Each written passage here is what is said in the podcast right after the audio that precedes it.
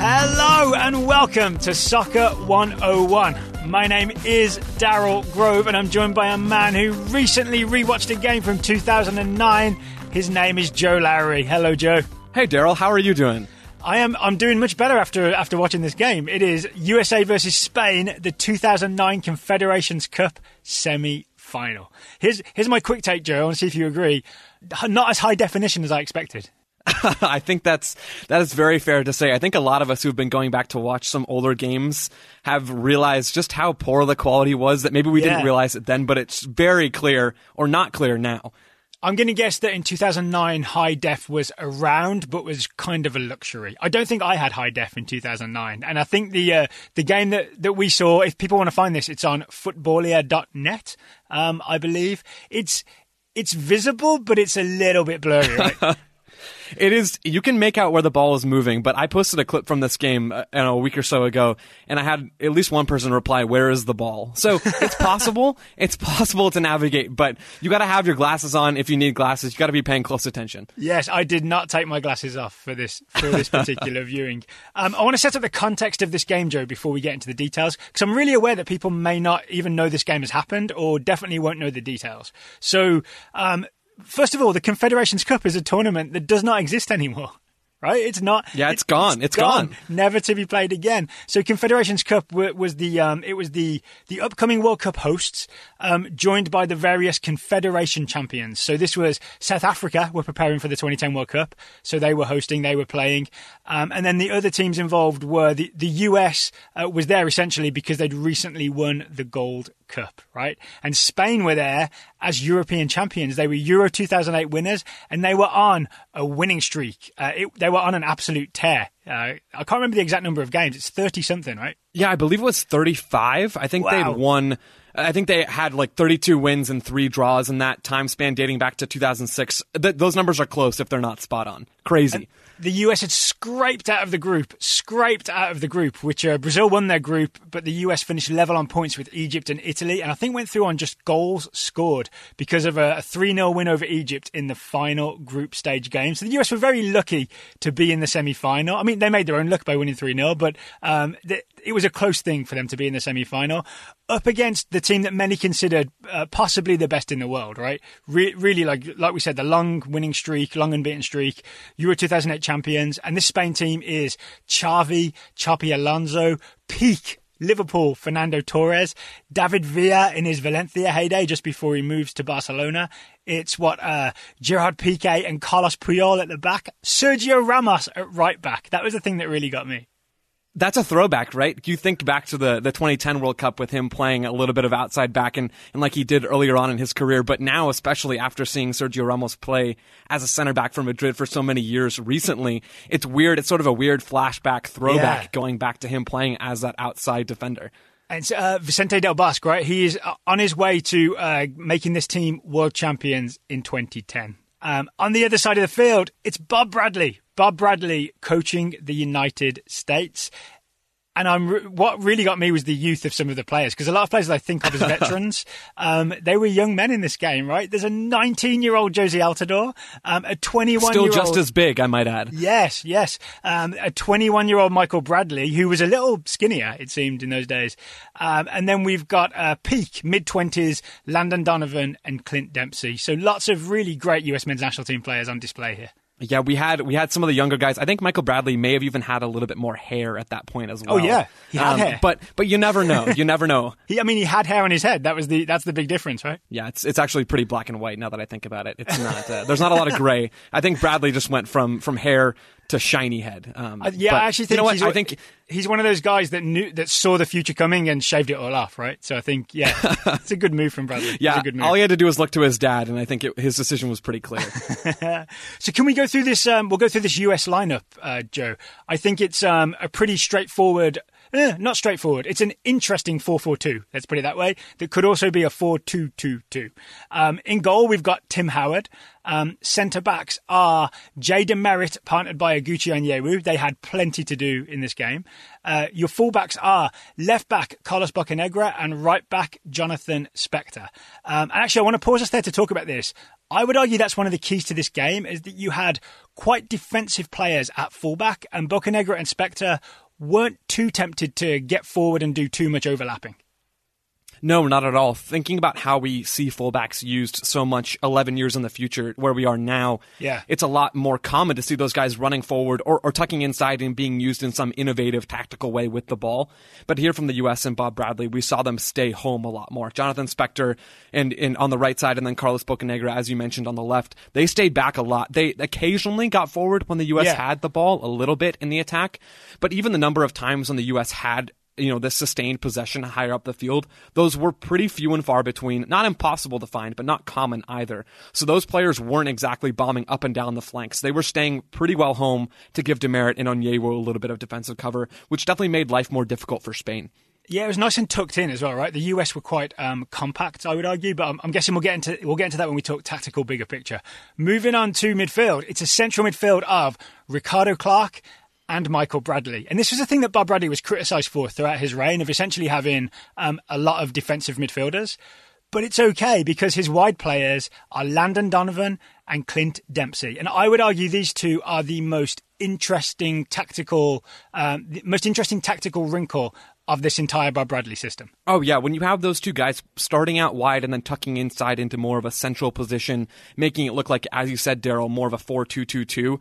That's perfect, right? Because it gives you some defensive solidity when those guys can either tuck into central midfield, almost like Atletico Madrid do under Diego Simeone. Yeah. Those guys can tuck in a little bit to give the central midfielders a little cover, or they can stay wider and defend the wings. And then when the U.S. eventually gets the ball and transitions forward or tries to stick some possession attacks, then those two players can tuck in maybe one at a time or do something creative to give themselves a little bit of an numerical advantage in midfield. And I think we saw that at times throughout this game. Definitely, definitely. I mean, even on the first goal, Dempsey ends up being a sort of uh, a central attacking midfielder, right? And I'd also argue Exactly. Landon Donovan's defensive contribution not insignificant on that left flank. He put in quite a lot of tackles. Oh, it's funny you mentioned Donovan because I was thinking Dempsey as well. So Yeah. both of those guys clearly had an impact. I can think of a few plays where Clint Dempsey was running back on that right side and giving Spector a little bit of help to deal with a, a 2v1 that when Dempsey tracked back, it became a 2v2 that the U.S. could then deal with. So both of those guys much more known for their attacking ability, but definitely contributing defensively.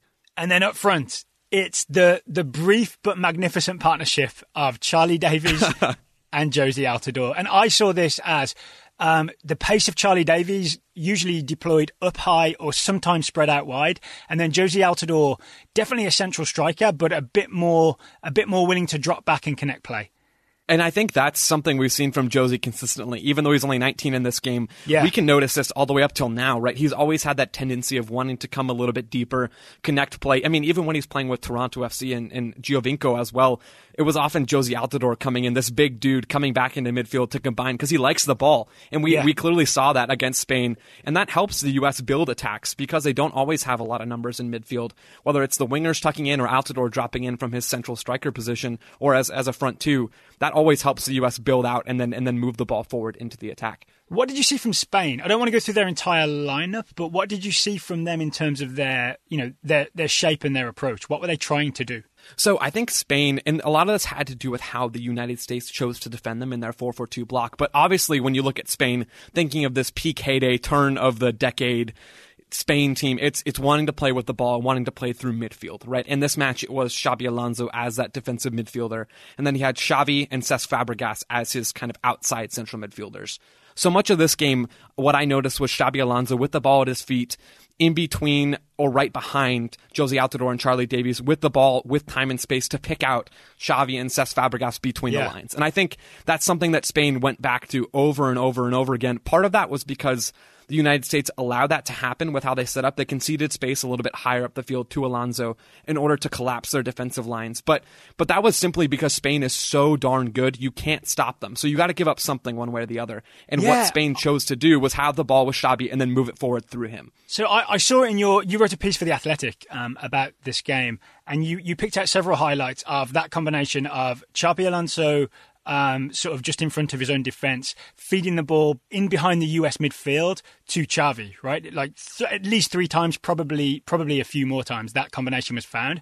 But what I noticed going mm-hmm. back and watching this is even though that ball was slipped through the US midfield, it was always slipped through the tiniest of gaps, right? It was basically a couple of them looked to me like just the width of a ball is what he managed to uh, to where where he managed to squeeze the ball between Bradley and Clark down the middle. Yeah, it wasn't a huge gap for Xabi Alonso, and part of that is a testament to his skill, obviously. Plenty has been talked about that.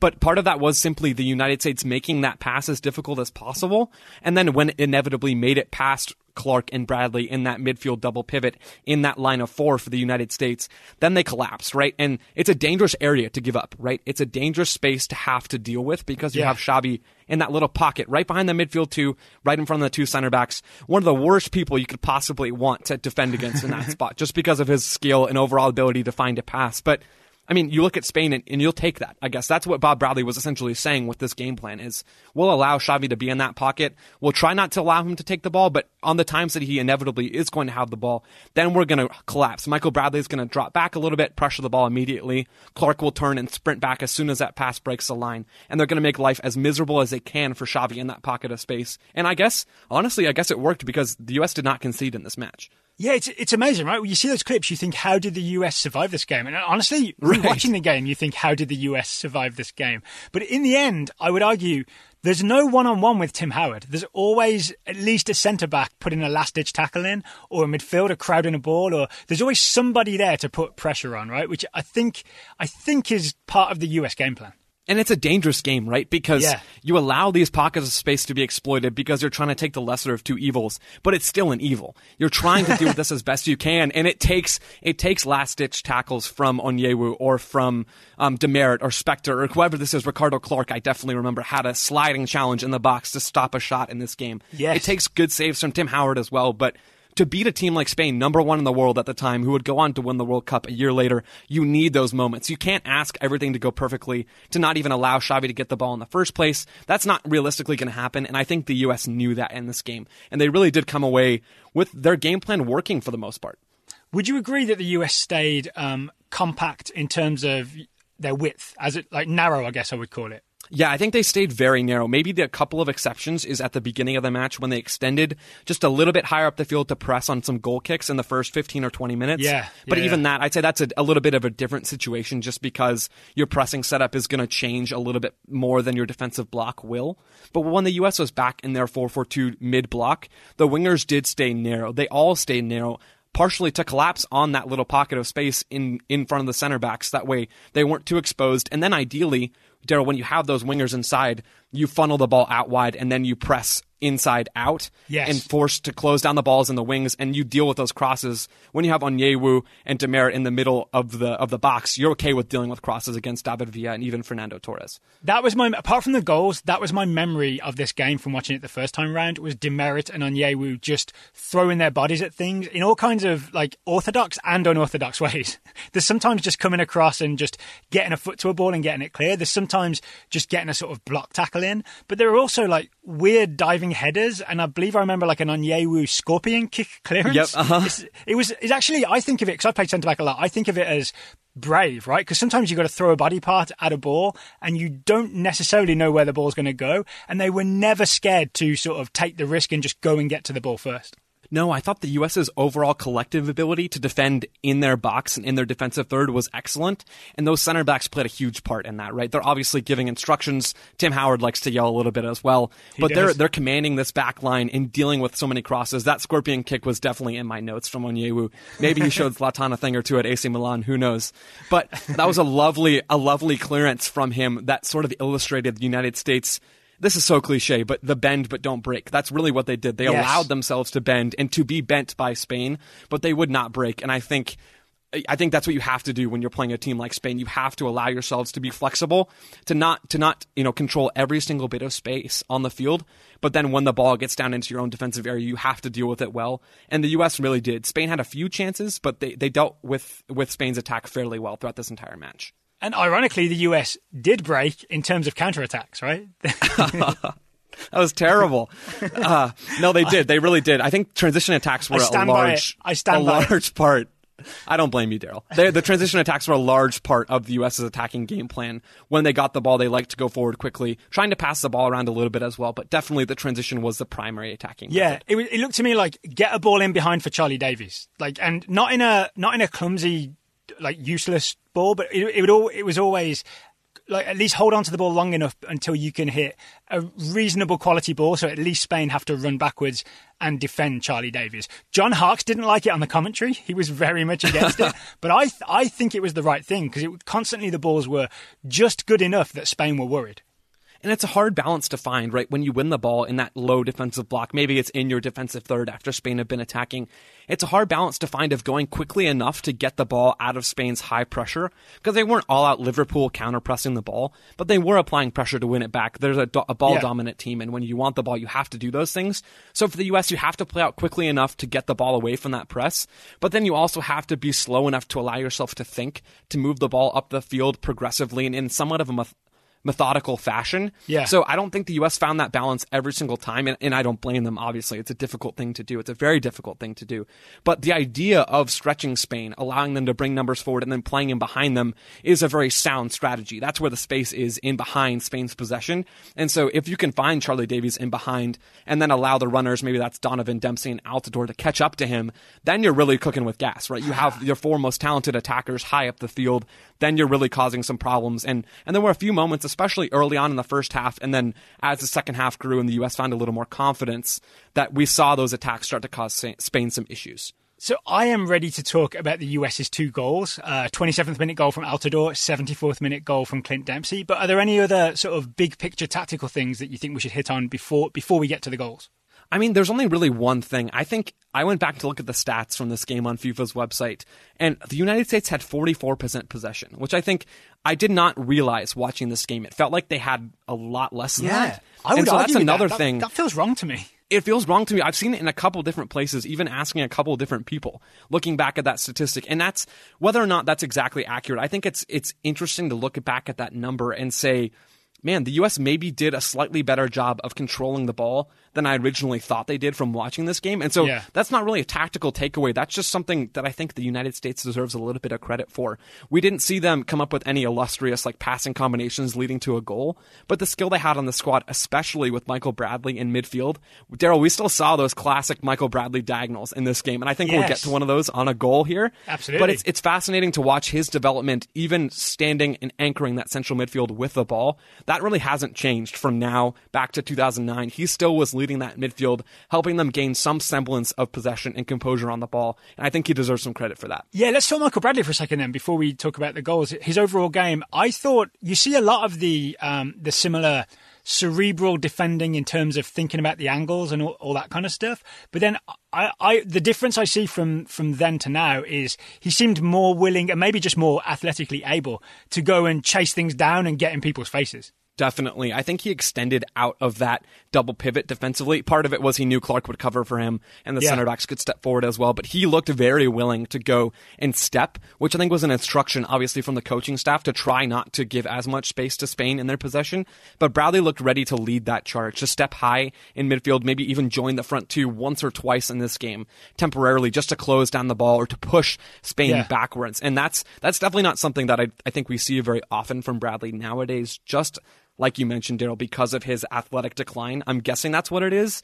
Maybe it's also not something that Berhalter asks him to do a lot of, or Greg Vanney asks him to do a lot of in Toronto or with the United States. But we definitely saw Bradley being a little more active than I'm used to seeing him in defense. I also was way more impressed with Ricardo Clark than a less mature and less um, less savvy soccer watcher Daryl was first time round. I remember there being a whole narrative about uh, people being not thrilled that Ricardo Clark was playing all the time. Red Cardo Clark was like a nickname that, that went around for him, and I think he did get a red card in this tournament at some point. And I know Bradley does later on in this game, uh, but I I was really impressed with Ricardo Clark. What, so Daryl, what was it that stood out to you about Clark's game? I thought positionally he sort of uh, read what was going on, and then sort of athletically had the had the legs to go and intercept things and make slide tackles. But then also whenever he had the ball, I saw him get himself out of quite tight spaces with just nice tight little turns, and then simple but smart passes. And I think that I don't disagree with you, first of all, on any of that. I was just curious to hear what you had to say. I think that kind of description of Clark almost embodies the whole U.S. performance. Yeah. Right? There wasn't a whole lot of flash in, in many ways, maybe until Benny Feilhaber came on late on in this match, which we'll definitely talk about. But Oh, yeah. Clark was, he was pretty efficient with his defensive movement, no major defensive mistakes.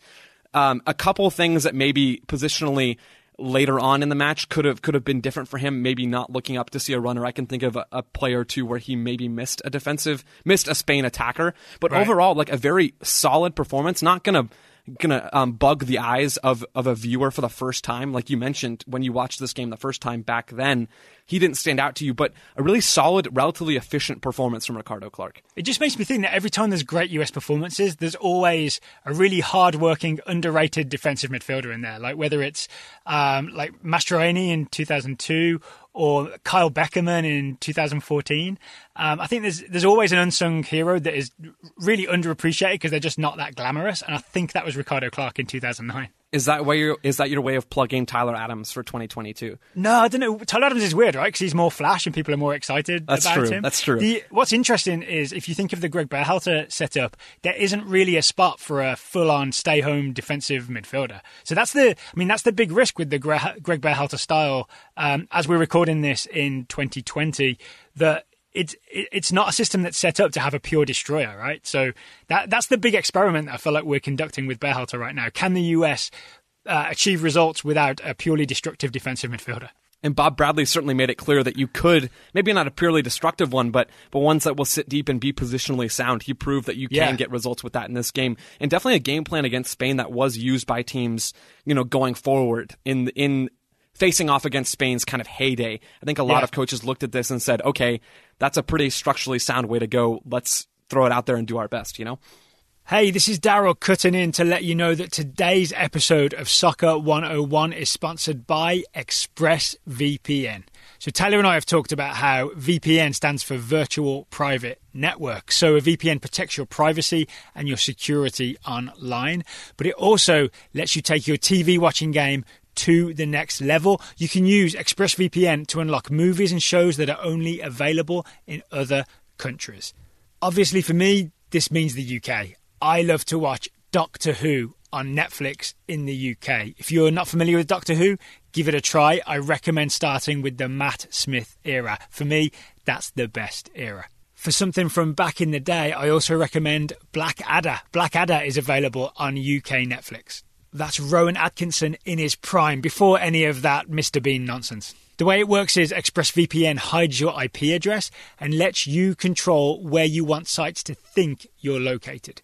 And of course, ExpressVPN is not the only VPN in the world. There are hundreds to choose from. I genuinely have tried many, many VPNs, and I'm really happy to advertise ExpressVPN because ExpressVPN really is fast. There's never any buffering, never any lag, and you can always stream in high definition, no problem. And it doesn't just work on your laptop, it also works with your phone, with your iPad, um, smart TVs, any type of device that you want to use. You can use the ExpressVPN app to make sure that you can access the content you want from around the world. And if you visit this URL, expressvpn.com slash soccer you can get an extra three months of expressvpn for free so support the show watch what you want and protect yourself when you go to expressvpn.com slash soccer Okay, let's get back to 2009. All right, well, let's get to the goals, right? Let's get to the 27th minute Jozy Altidore goal. And I'm going to start us, Joe, with a player that's on the field for Spain and played in this Confederations Cup, but was not part of Spain's heyday. So for me, this goal starts with Albert Riera dribbling in from the left wing. Yep, yep. Riera is definitely he's a guy I had to look up to refamiliarize myself with when I was looking at the Spain team. And sadly, I think oh, that's harsh to say, but I think he he proved a little bit why on this the build up to this goal. Yep, yeah, I think this was his uh, his tryout. Right, he does not make it to the 2010 World Cup squad. Coming in from the left, here's why I th- here's why I wanted to start with this. I think this was an interesting way. Um, part of what the US were doing, I think, uh, and definitely correct me if I'm wrong. Um, is that they would they force Spain to go out wide, and then there wasn't any space for Riera once he's out wide, and he tries to dribble to the middle, where I think he's tackled by um, definitely Donovan first, and then maybe uh, I think Clark picks up the loose ball. Essentially, there's just US bodies in the middle. That, that it's too many bodies for Riera to dribble around. Yeah, he doesn't have any space out on that wing. Daryl, you're spot on with the U.S.'s game plan, trying to force force play wide and then collapse on the ball when they try to get back into the middle of the field. Riera doesn't have any space, and the U.S. are easily, not easily, but they're able to collapse on the ball, win it, and then try, not necessarily glamorously, but try to play out of Spain's pressure, work the ball into some space, and then go forward from there. Yeah. So, so from here, Michael Bradley um, again, unlike modern day Michael Bradley, this young Michael Bradley, he tried to just pick up the ball and drive straight down the middle. and, and, I thought we were away for a second, and he sort of gets stuck, right? But this happens a couple of times in in this in this build up to this play that the US drives forward or passes forward, they get tackled, but they the 50-50 just pops to the feet of a US player, right? So Bradley drives forward, ball pops loose, and it goes to Oguchi Onyewu. I, I couldn't tell. Do you think this is luck, or is this something about what the US are doing? Is it about like positional soundness, or is it just pure luck? I mean, I think it's it's mostly luck, but it's also to do with the state of of play, right? The U.S. still have that back line sitting deep. Now Spain is pushing forward and the U.S. has that kind of safety net behind them. And so when the U.S. tries to charge into Spain's kind of wall, the ball just bounces back and there's another U.S. player there to pick it up. So I don't know that that was an intentional, like, second ball winning tactic. I just think that had to do with where the ball was on the field. And the U.S. definitely did put themselves in position to capitalize on it. And eventually they do capitalise when uh, Bocanegra, at second time of asking, completes a pass to uh, to Michael Bradley. Bradley looks up, and I believe, I, again, correct me if I'm wrong, I couldn't really tell because of the uh, the standard def feed that we're looking at. And I think it's an outside of the football, um, an outside of the foot pass from central midfield out wide to Charlie Davies. Outside of the foot or not? I think it's outside of the foot. It okay. is kind of a fine line to be able to tell, but we're going to go with it. I'm pretty yeah. sure. I like it because it bend. It means that it's going to bend inwards. It's going to bend into play, right? So that's why uh, Charlie Davies is able to receive it. What I'm interested in here as well, I think Charlie Davies has pulled out to the left wing, and it seems to be almost a pre-arranged thing where like Davies pulls wide, and then there's space then in the centre for Dempsey to exploit. Yeah, I think that's part of it, and I also think part of it is Sergio Ramos had pushed up higher up the field, so that's the right back for Spain. And so Davies saw that when Ramos went higher up to press, Davies saw that pocket of space, I'm guessing, on that the U.S.'s left wing, Spain's right side of defense, drifted out to that space, and that allowed Bradley to find him with that outside of the foot pass.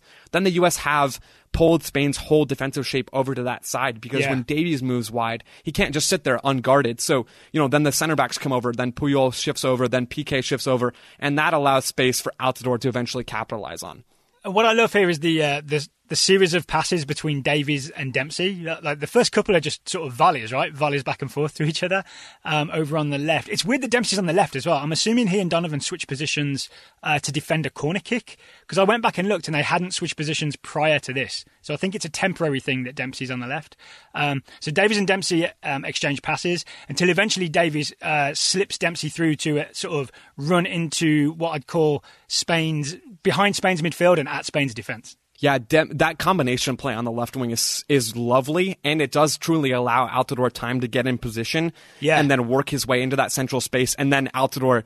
As as a big dude, even as a teenager, he kind of goes to work from there. He sure does, and I love the Dempsey pass. So if, if you notice the uh, as Dempsey's receiving the ball, he's got what I think it's I think it's Puyol or Piqué, and definitely Xabi Alonso closing on him. And Dempsey's shaping. He he turns. He lets the ball run across him and shapes as if he's going to spread the ball wide. But instead, he sort of reverse cuts back the other way and almost slips it between the two uh, Spain defenders.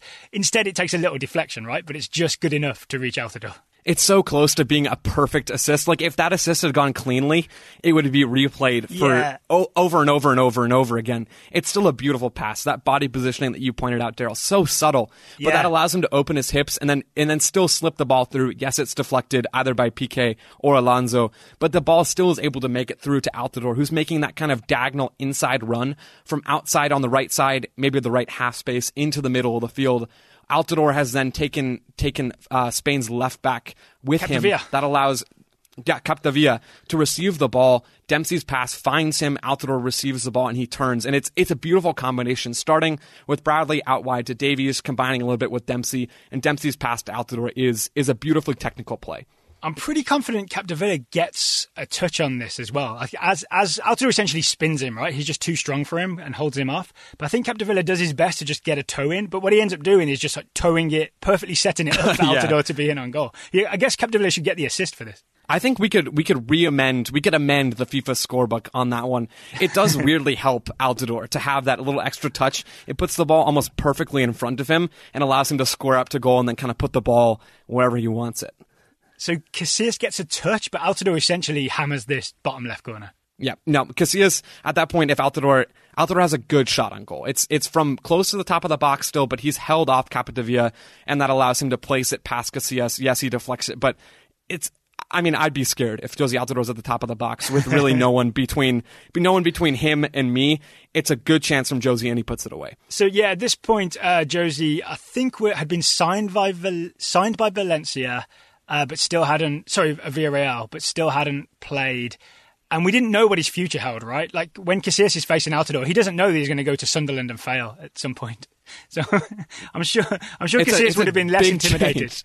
I think he might have been. It's all about mindset. But no, uh, that Valencia blood apparently was enough to put off Casillas and, and allow that ball to make it into the back of the net. oh, it's my mistake. It's definitely uh, Villarreal that uh, Jozy went to because I know Capdevila. Oh, that's there. right. That's so right. There there was some. There were sort of teammates in that they both had the same employer. Um, all right, so one 0 to the United States, 27th minute. Do the US change their approach for the remainder of this half and the start of the second half, or does Spain just step it up? I think it's a little bit of both, right? I feel like when you go up 1 0, like especially against a team like Spain, there were no big changes, but naturally, maybe mentally, you're going to take a half step off the gas and say, we have to protect this lead. Yeah. And so it seemed to me that, I mean, this is probably a classic you know things can be two things copyright Mm-hmm. total soccer show thing where where this where the Spanish national team pushes forward a little bit because they want that goal to get back in the match but the US then naturally sink just maybe a half yard deeper which then leads to them conceding a little bit more space and defending a little bit deeper in their half Yeah, I guess that's my just- thoughts at least Yeah, that that makes sense because there's less incentive to step higher and try and win the ball when you've already got the one 0 lead, right? Exactly. There's there's less reason to purposely expose yourself. At the beginning of the first half, we saw the U.S. press a little bit on goal kicks, especially. They were willing to extend because they were looking for that goal. They needed it to advance. Then once they got the goal, albeit not on a pressing situation, they got it from winning the ball in their own half. Naturally, I think they were going to concede a little bit more space to allow Spain just a little more time on the ball to pass around, and they still didn't concede, which was a great win for the U.S. even in just that one small little detail. And here's my take: as as the second half progresses, when we get to around the 60th minute, the pressure is getting sort of unbearable from Spain. Right? It is constant, like DeMerit or Onyewu block. It is constantly crosses coming in. It's constantly like Spain looking again, no clear cut chances, but very very dangerous. Um, half chance after half chance after half chance, and. I think that uh, Bob Bradley makes a really smart substitution by bringing on Benny Feilhaber, which is not the exact player you would think to bring on to defend a lead. No, 100%. I think it was an aggressive substitution from Bob Bradley, and Yeah. it was exactly what the United States needed. Especially, Daryl, you were just talking about Spain kind of pinning the U.S. back, having chance after chance. Not a great chance after great chance, but certainly they were having possession of the ball. They were working the ball into dangerous areas, moving it into the box, and having an occasional shot. It wasn't sustainable. I don't think it was sustainable for the United States. It's impossible to tell without having the game played out in a different way. But by bringing on Benny Feilhaber, it allowed Bob Bradley to move a player onto the field who had a little bit more skill. He had Yeah. energy, he had time, he had a little bit more composure, skill on the ball to actually help the United States win the ball. Once they won it, then he had the composure to pick up his head, to do something with the ball that allowed the United States to do something else other than just getting pinned back in their own half. So I believe what he does is send. He brings off Charlie Davies for Benny Feilhaber. Um, Clint Dempsey goes like up front, sort of where Davies was. So it's the classic Altidore Dempsey partnership, which we saw a lot of um, in the future. Um, and then Benny Feilhaber basically plays Dempsey's role right at, at uh, left midfield.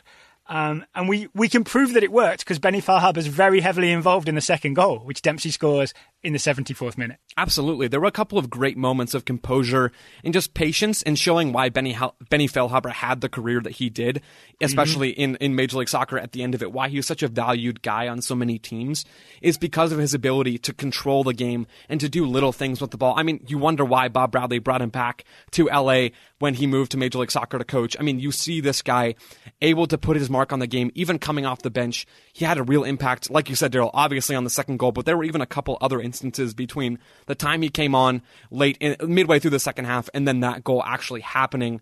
Phil Feilhaber quickly proved how quickly he's able to impact a match. So let's get to the, let's get to this second goal. So for me, it starts with that that Dempsey high kick You know the one I'm talking about, where he sort of half intercepts something, and then it's a Michael Bradley, I believe, tackle on David Villa. So once again, Michael Bradley being um, he's coming towards peak Michael Bradley here, right? This is the Michael Bradley we we knew and loved in central midfield.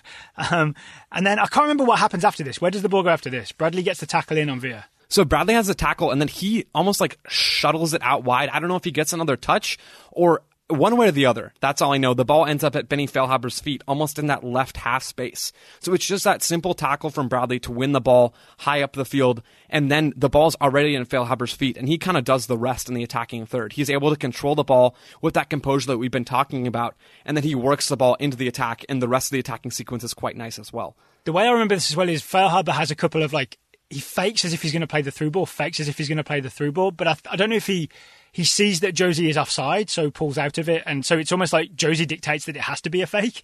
But w- whichever it is, PK bites on it. So he absolutely Feilhaber absolutely gets PK to to bite on a couple of. I'm going to call. I don't know uh, NFL style football very well, but I'm going to call them like pump action fakes.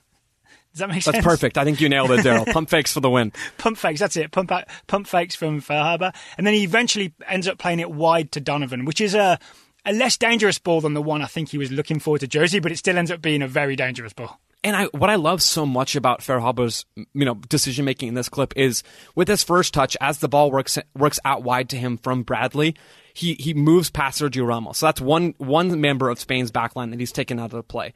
Then he dribbles forward into the center of the field and he draws Puyol and Piqué to him as well, using those little pump fakes, using all of that movement with the ball. So as he's moving into a central space, he crosses defenders two and three off the list. He mm-hmm. continues to move towards the right side of that central corridor of the field, and that's when the left back for Spain has to track him as well. So then he has to choose Spain's left back has to choose whether to mark Donovan, stay wide and give Feilhaber space, or to step to Ah. He chooses to prioritize the ball, which is probably a smart thing to do in this situation. But that movement, in, in just a few seconds, Feilhaber's taken out all four members of Spain's back line. And that allows him to find Donovan in space and then eventually gives Dempsey the time to move to the back post. Yeah, Donovan squares the ball across the face of goal, and Sergio Ramos should have cleared it. I'm not really sure what's happening in Sergio Ramos' head at that point, but essentially he he frustrated Ramos originally. Ramos, yes, should have done better, but by working the ball across the field with with on the dribble out to Donovan on the right wing, that allows Donovan time and space to square it across goal to Dempsey, who eventually finishes. It's a great sequence of Feilhaber. I absolutely love it. So this is, I think, again, one of the strengths of that Bob Bradley system that I think wasn't celebrated enough at the time is that um, on the first goal, it's Dempsey, who's supposed to be a wide player, ends up in an attacking midfield spot, sort of creating through the middle. And on the second goal, it's Benny Feilhaber, who's supposed to be in a wide spot, ending up in an attacking midfield spot, causing trouble at the top of the box, just like Clint Dempsey did. Um, I've even I've seen Bob Bradley talk about this, saying that everybody called his formation like a 4-4-2 empty bucket and made him sound very defensive. Uh, but if if this had been happening, uh, if this had been happening now with the knowledge we have about like how teams play in the Bundesliga, we would have called it a 4-2-2-2, and everybody would have been much more excited about Bradley ball. 100%. It's easy to look back in hindsight and say, oh, crap, we were kind of wrong. This yeah. is a much more ingenious system because it's true, right? I think Bob Bradley's a good coach and we're seeing that now especially, but he knows what he's doing, right? He has, he knows what he's doing in setting up this squad, setting up this group of players in that 4-4-2, 4-2-2-2-2. Maybe that was one too many twos. It doesn't matter. setting up his squad in this way and, and he knows what he's doing with personnel as well. We see that with the Feilhaber sub, and we see that with how the four attacking players can can interchange and can can rotate through. Daryl, you and I talked about Jozy Altidore dropping into midfield. We can look at Dempsey rotating different spots. Donovan can play anywhere in that front four of sorts. Yeah. Feilhaber can play centrally or he can play out wide. I mean, these guys are so fluid with their movement. They didn't have a lot of chance to be fluid other than those wingers or the wide midfielders tucking inside in this match. There weren't a lot of other positional rotations, but in games where the U.S. were able to control the ball a little bit more, there was nothing stopping them from having a little bit more fun, rotating a little bit more in the attack, allowing those front four to really have time and space on the ball to interchange, to cause problems for the back four. And th- those are things to an extent that we did definitely see from the U.S.'s front attacking four in this match. I, I always remember as well a lot of conversations about what's the best use of Dempsey and Donovan for the U.S. national teams because they're both odd players, right? In many ways, they're sort of they're both second strikers in some ways, so you can't always use them at the same time. Or Donovan's maybe a winger, but neither of them are pure centre forwards. And I honestly think that this this system that Bradley invented is basically the best use of both of them for a team that's not going to be the dominant team in every te- in every game they go into. No, and it's a perfect way to. I really do agree with you, Daryl. I think it's a perfect way for those two and with Jozy out there because he, he does like to have a flexible attacker to play off of as well. So you put him in a two striker system. Maybe at first it's Charlie Davies who can stretch the back line. Then maybe you put Dempsey high and allow them to, to have a little bit of time to interplay, to interchange, to you know combine with the ball. I think it's a great use of all three of those players, not just Dempsey and Donovan, but Altidore as well. I've got one final note on this goal, this Clint Dempsey goal. Um, so he does seem to just appear um, and surprise Sergio Ramos because um, Ramos thinks he's got maybe time to take a touch and then clear it, right? He doesn't know Dempsey's behind him. So what happens is Ramos takes a touch and Dempsey just swoops in and strikes, right? And it's 2 0 to the USA. Um, but I went back and just watched this goal purely watching Clint Dempsey from the moment he has that high kick on the right wing that sort of starts the interception to the moment he pops up and scores. And what he does is very, very clever. He stays out of everybody's way. He waits until Gerard Piqué um, is focused on Benny Feilhaber, and then he runs. Um, he basically runs into the box on Piqué's blind side, so Piqué never sees him, and then drifts um, to a spot where Ramos can't see him because everybody's looking across at Donovan on the other wing. So he essentially does that clever thing that really top level players do, where they always manage to stay on the blind side of every single defender, and it makes you seem as if you've appeared from nowhere.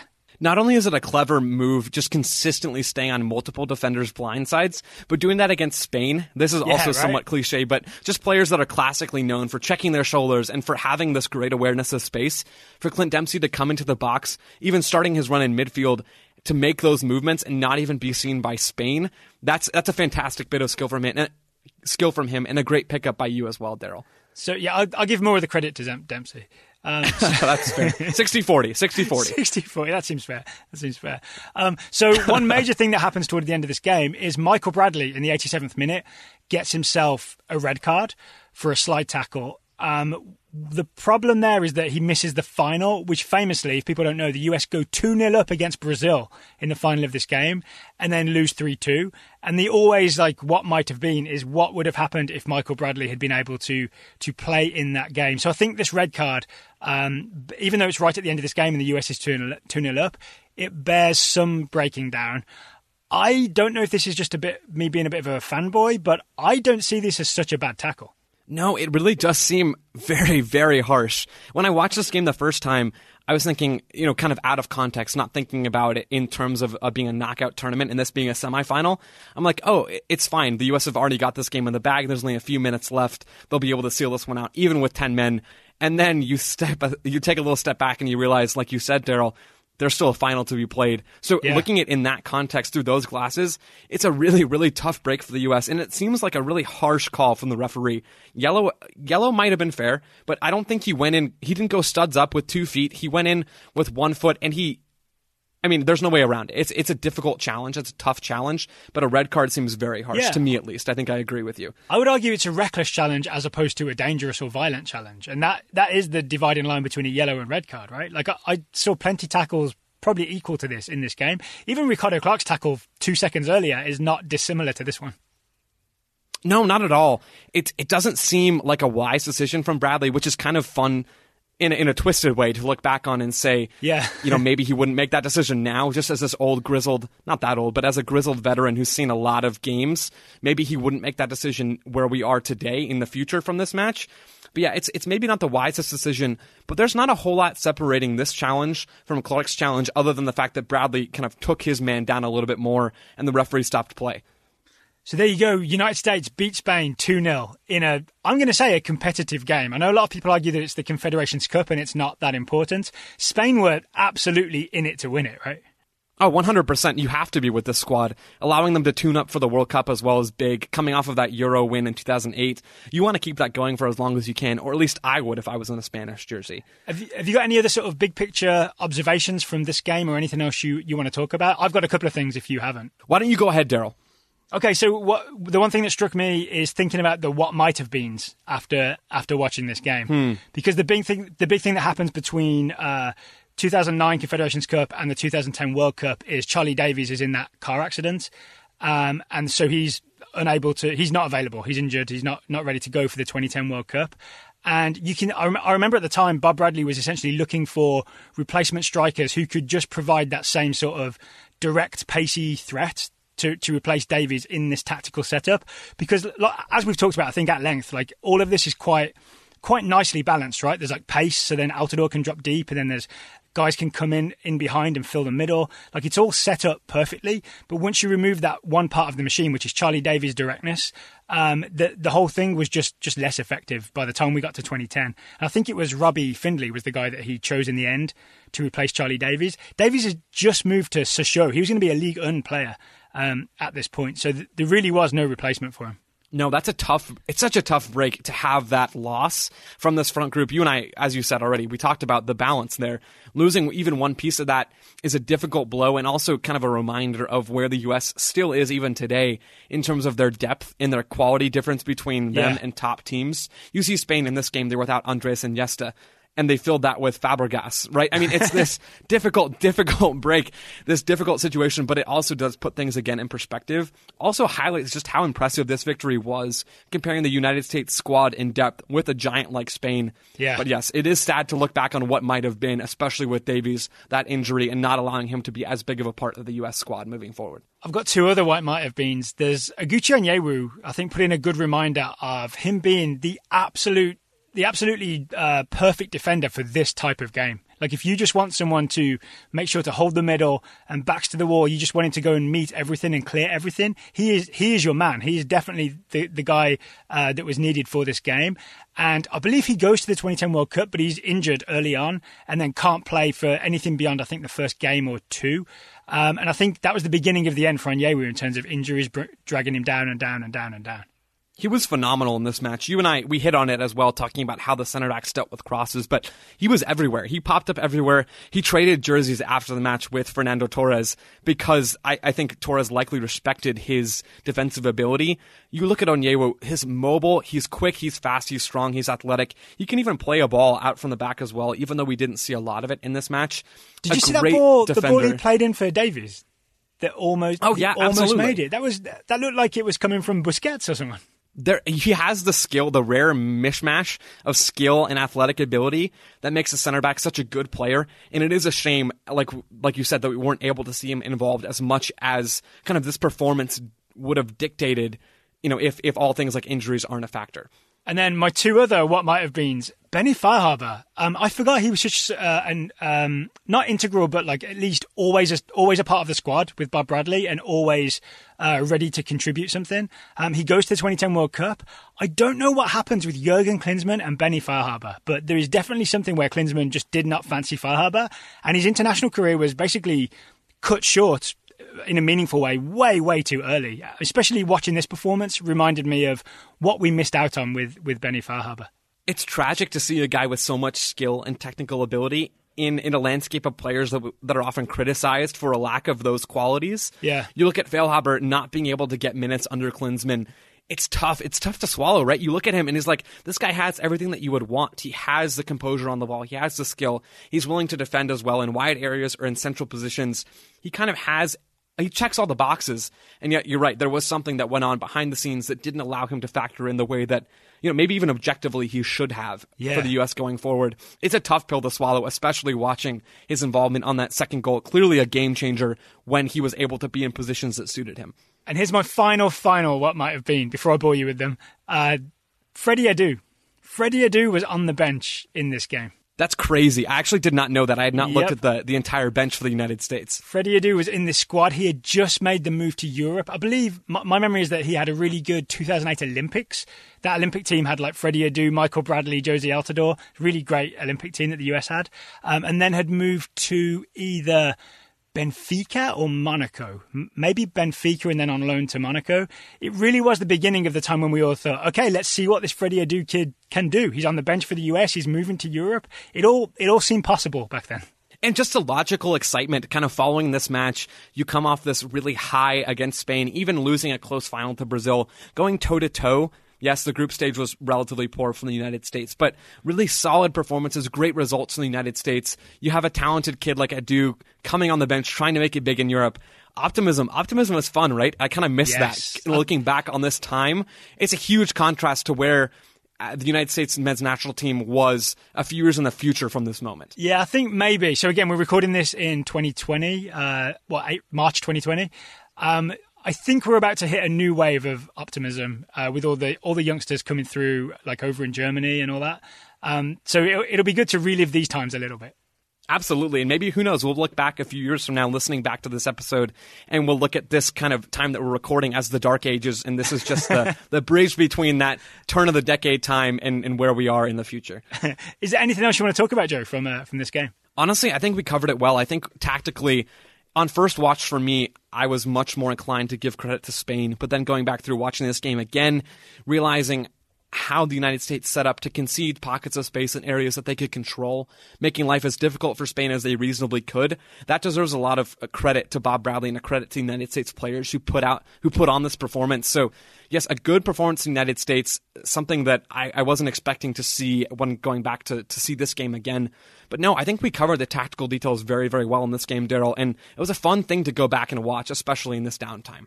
Uh, yeah, I just want to uh, maybe echo and agree with you that this Spain team, similar to the Barcelona team of this era, this Spain team was kind of unplayable. You had to accept that they were going to dominate games and they were going to have the ball. And there was no way to stop them doing that. And so I think what the US landed on in, in this game, it's always a high risk, a high risk proposition, right? Because there's no way to turn the tables and you be the team with the ball all the time. Um, but what the US came up with in this game was absolutely perfect. And the evidence is in the scoreline. It is absolutely, and that's not to say that Spain didn't have chances and they didn't look good for large portions of the game. But as we both kind of we've said at this point, that's inevitable, right? So that the U.S. was able to respond in the way that they did to those chances, players stepping up in a big way, and the team collapsing as quickly as they would when the ball would penetrate them. That's a real testament to this squad and, and something super fun to look back on. All right, so we are going to close out this episode of Soccer 101. Joe, I would ask you to follow my lead when I say um, I've been Daryl Grove. And I've been Joe Lowery. Thank you for listening to Soccer 101.